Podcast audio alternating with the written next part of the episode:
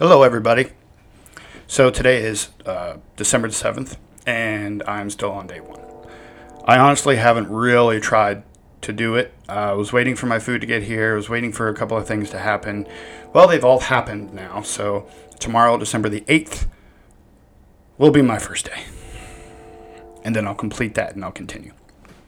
So I wanted to do a little podcast about that. And also, oh... when we're trying to do something new, or even trying to do something that we've done before, there's a couple of things that are really important uh, for you to be able to complete whatever task or event or challenge that you're trying to do. Number one, if you see it on TikTok, don't freaking do it.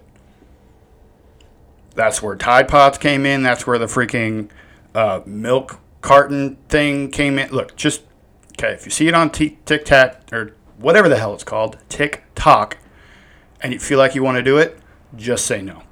Number two, there's a couple of things that you have to have in order for you to be able to complete something, to do something. All right. Um, one of those is confidence. You have to know that you're capable of great things. You, uh, when we're talking about mental toughness, that's an inner strength that you can create, that you can mold, and then you can sharpen. You got to be tough as nails, impossible to discourage or intimidate. And then, but kind of on the flip side of that coin, you can't be a fool. You kind of have to know your limits. If it's humanly possible, you know that you can do it because you're human. You see how that correlation works? Okay. So you also kind of have to remind yourself of your limitations. Okay, don't expect the impossible, and not, you know, try not to get carried away. But you, you can literally say, "I got this. It's possible, so I'm going to do it."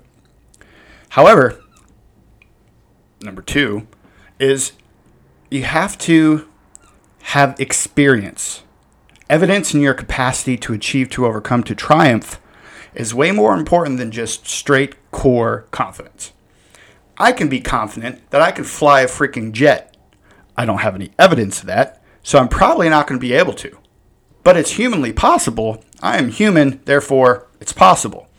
So what I'm trying to get at is, look, you're trying to do something, have that confidence that you can do it, because it's possible. If it's impossible, don't go there. Make sure that you are understanding the difference between possible and impossible. The difference is one is achievable, one is not achievable. So that's heavy. I'm trying to do seventy-five hard again. I know I can do it. I'm confident I can do it. And I have evidence that I can do it.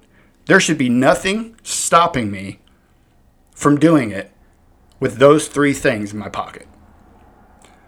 Other people out there are trying to lose weight. They're trying to gain muscle. They're trying to complete a course. They're trying to get a bachelor's, a master's, a doctorate, a whatever, postdoc, whatever. You can do it. Somebody else has done it before you. It's possible. Know your limitations and don't try and get it done right away. I think that's a good freaking Phoenix barking in the background. I think that's a really good way to go about life. Have confidence, get some experience, and have that evidence that you're that you can complete or achieve whatever it is that you want to do.